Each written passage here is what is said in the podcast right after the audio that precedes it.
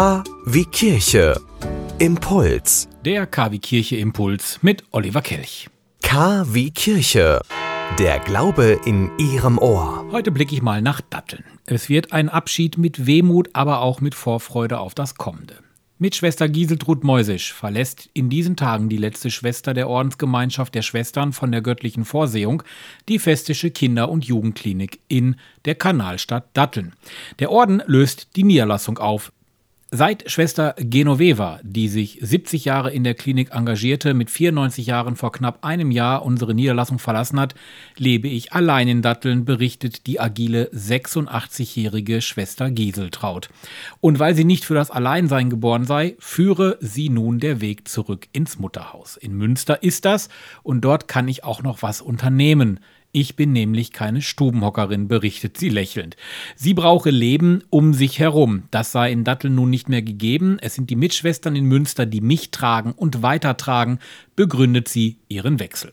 Bis zu 30 Vorsehungsschwestern haben nach dem Zweiten Weltkrieg in der Anfangszeit in der Festischen Kinder- und Jugendklinik gearbeitet. Sie haben diese Klinik mit aufgebaut und die Arbeiten und das Denken über viele Jahre mitgeprägt, sagt Andreas Wachtel. Er ist der Geschäftsführer der Festischen Kinder- und Jugendklinik.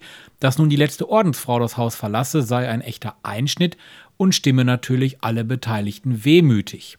Die Schwestern werden uns fehlen. Auf der anderen Seite wurde es für sie in den letzten Jahren hier in Datteln auch immer einsamer, weil der Konvent nach und nach kleiner geworden ist.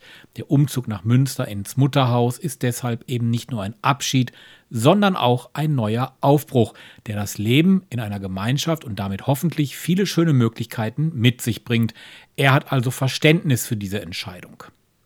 1997 wechselte Schwester Gieseltrud in die Niederlassung in Datteln, in der sie mit Schwester Genoveva und Schwester Konradine lebte. 1955 hatte sich Schwester Gieseltrud für ihr Leben als Vorsehungsschwester entschieden. Gern blickt sie auf die Zeit in Datteln zurück und auch auf die Aufgaben, die Begegnungen und das gemeinsame Leben mit den Mitschwestern. Es war schön, sagte sie, wir sind durch dick und dünn gegangen und haben uns gegenseitig gestützt. Die letzte Ordensfrau verlässt also nun die Kinder- und Jugendklinik in Datteln und damit endet auch wirklich eine Epoche.